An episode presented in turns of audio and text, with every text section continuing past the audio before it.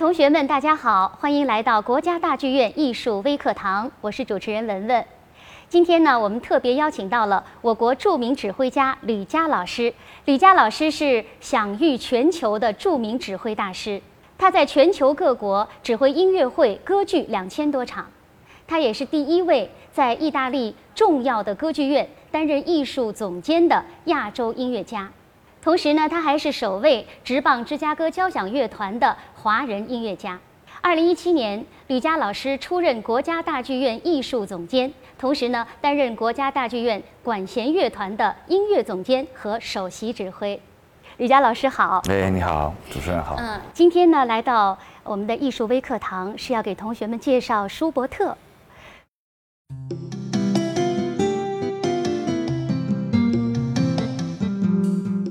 舒伯特在这个古典音乐当中占有一个什么样的历史位置？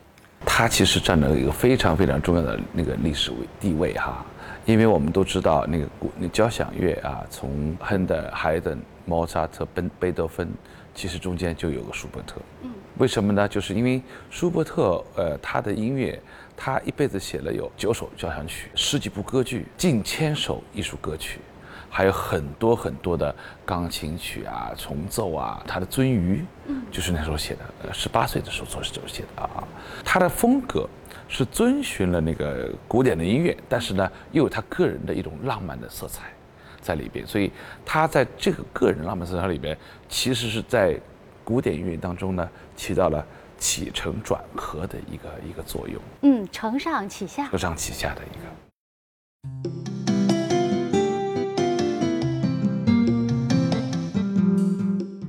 刚您说的这些音乐的作品都非常的活泼可爱，而且充满了一些这种乡村的气息，这是不是也是他的一种风格？当然是，这是同时也是奥地利作曲家基本上共有的一种风格。我们知道奥地利这个国家是一个山非常多的国家，它在阿尔卑斯山上，所以呢，乡间呐、田野啊、牧歌呀、儿童歌曲啊都非常非常多。我们听的那个玩具里面的儿童歌曲里面，很多歌。其实都是奥地利民歌。舒伯特就很年轻时候就开始写创作作品了，八九岁、十来岁就开始写写东西了。当然，可能写的东西可能比较简单，呃，三年级、四年级、五年级那个样子吧。但是他从小他对音乐的那个热爱啊，是从由心有感而发，他是类似于痴迷的热爱。他父亲也是自己一个小学老师啊什么的。他受的音乐教育并不是说最最正统的系统。所以他自学，他算半个自学成才的，呃，作曲家。可是我们知道他的寿命很短，只有三十一岁。可是您刚才介绍了他的作品却非常多，非常丰富。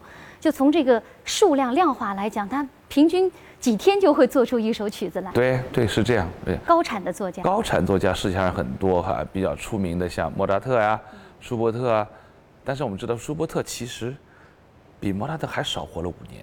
莫扎特三十六岁去世的，呃，舒伯特是三十一岁去世的。这些短命的天才给我们人类的音乐留下了不可复制的音乐的瑰宝。而且我们听说舒伯特其实一生都是比较贫困的。那他这种贫困的生活，又热爱着音乐，他是不是在他的作品当中也会体现出一点点这样的无奈？有，我们听舒伯特的音乐啊，呃，美。他尤尤其是舒伯特音乐跟别德国别的作曲家不同的地方，你听他的那个交响乐器乐作品，歌唱性就是了不起。他能把一首歌用乐队来表现的非常非常美。这跟莫扎特还不太一样，因为我们知道莫扎特他写歌剧很出名，所以你从他的交响里边能听到一个小夜曲啊、小情歌啊，很多的很多东西。但是很长的旋律、很细腻的感觉，在交响里表现的话。我想，整个几百年的那个交响乐的历史当中，舒伯特应该是算几乎是唯一的一位写那么好的。这也是今天您要特别给大家介绍舒伯特的原因之一。对，我们知道歌唱是人类最最早的一种表现自己内心情感的一种方式，在语言还没形成之前，最古老的一个表现的一情绪的一个方式。所以，舒伯特在这方面做的特别特别好。他真正创作艺术歌曲，估计也就是二十年时间。其中有很多很多作品跟他的声乐、跟他的歌唱有关系，还还有一种他的浪漫气质。因为刚才我们提到舒伯特，他家境不是很好，相当贫困，几乎在饥饿线之上一点点。有时候工作一天得到的报酬两杯牛奶，呃，三四片面包、四五片面包吧。但是这样用一直没有减少他对音乐的那种热忱，反而一直是在创作。创作就是生活的一部分。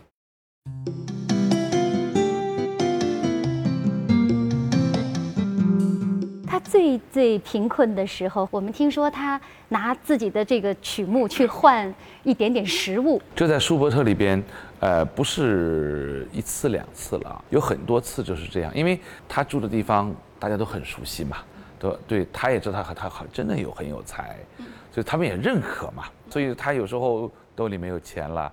因为舒伯特也喜欢交际，他的朋友也很多。他有时候喝喝啤酒啊，吃个东西，没有的话，那写一首著名的那个那个那个小夜曲，据说就是就是他这么写出来的。可是舒伯特自己生前倒是没有看到过自己作品辉煌的时刻。可是后来他的作品为什么会成为古典音乐当中不可取代的这样的一个位置，而且一下子就被大众认可了？他这是一个什么样的过程？第一点，我们说舒伯特，他在艺术歌曲里边对于音乐史的贡献是了不起的。他一辈子很多作品，大部分作品都没有听到过，没有演出过。最最出名的第九交响曲，当时维也纳爱乐爱乐乐团就说不演，太难了，这个怎么能写成那么难？就束之高阁了。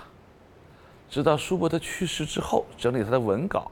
那个人把文稿寄给了当时的作曲家兼指挥家门德尔松。门德尔松慧眼识英才，发现哇，这么好的音乐，你们奥地利不演，我德国演。他就在莱比锡首演了舒伯特这个作品。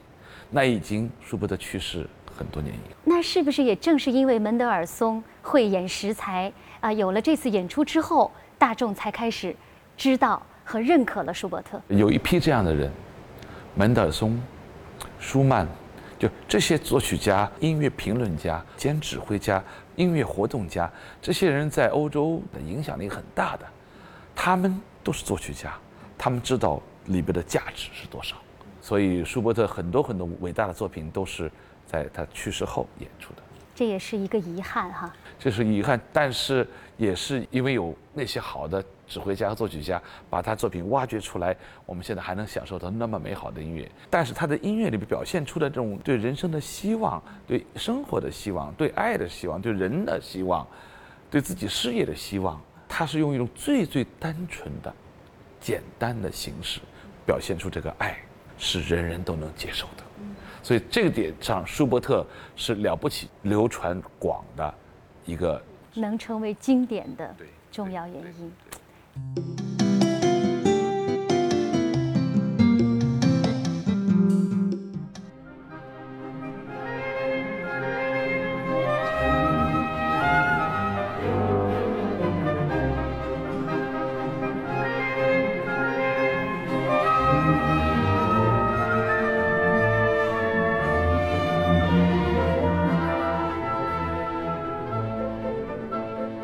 您肯定也多次演奏过哈舒伯特的第九交响曲，呃，演奏的感受是什么？作为一个指挥家，在演奏舒伯特之后，难在哪里呢？就是第一，要被他的音乐感染，你还不能带进去，因为带进去的话，你你你会失去控制。作为一个指挥来讲哈，作为演奏家来讲，为什么舒伯特的音乐太纯真了？所以他对你演奏的每一个音的质量也要求非常非常严格。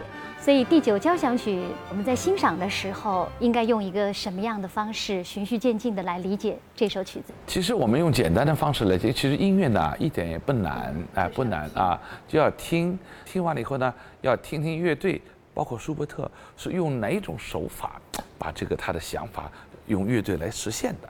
比如就第九交响曲一开始，那圆号。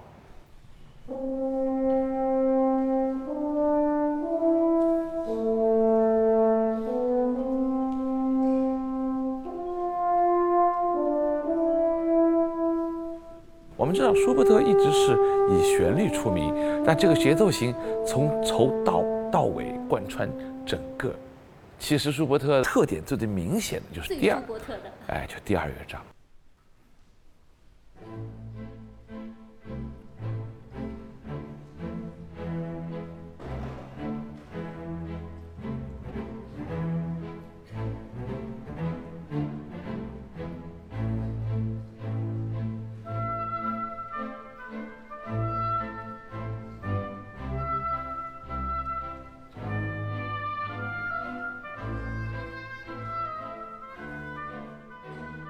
这是舒伯特最最美的一个，这个乐章也很长，但是这个长到你最后你你你就可以呃流连忘返，你再听一遍没有问题。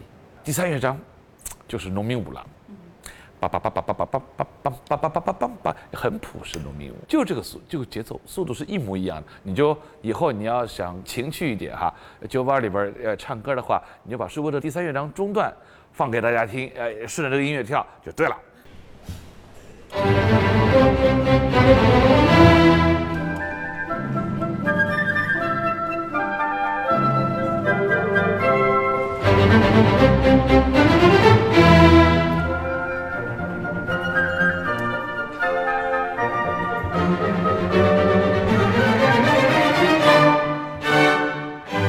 第四乐为什么维也纳当时乐团不愿意演这首奏曲？就第四乐章最难就是这儿了。下来，它很快，音还倒，可能有些人大家可能手呃长期缺乏训练或者是怎么样，他他觉得很累。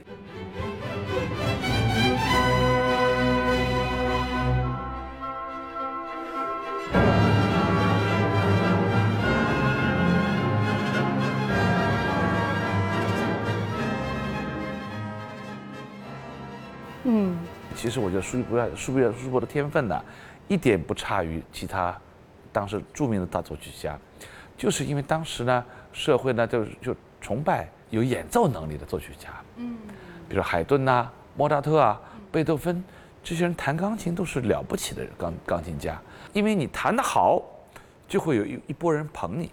那从这个角度来说，其实舒伯特还是蛮有天分的，因为他这个乐器并不是很精通，可是作曲还能做得这么好。一个是永不停止的对音乐的爱，还有一个他的勤奋。有爱有勤奋也不够，还有天分。从刚才您介绍的这么多，我在想就是勤奋哈，然后加上呃爱，最后还要加一些天分。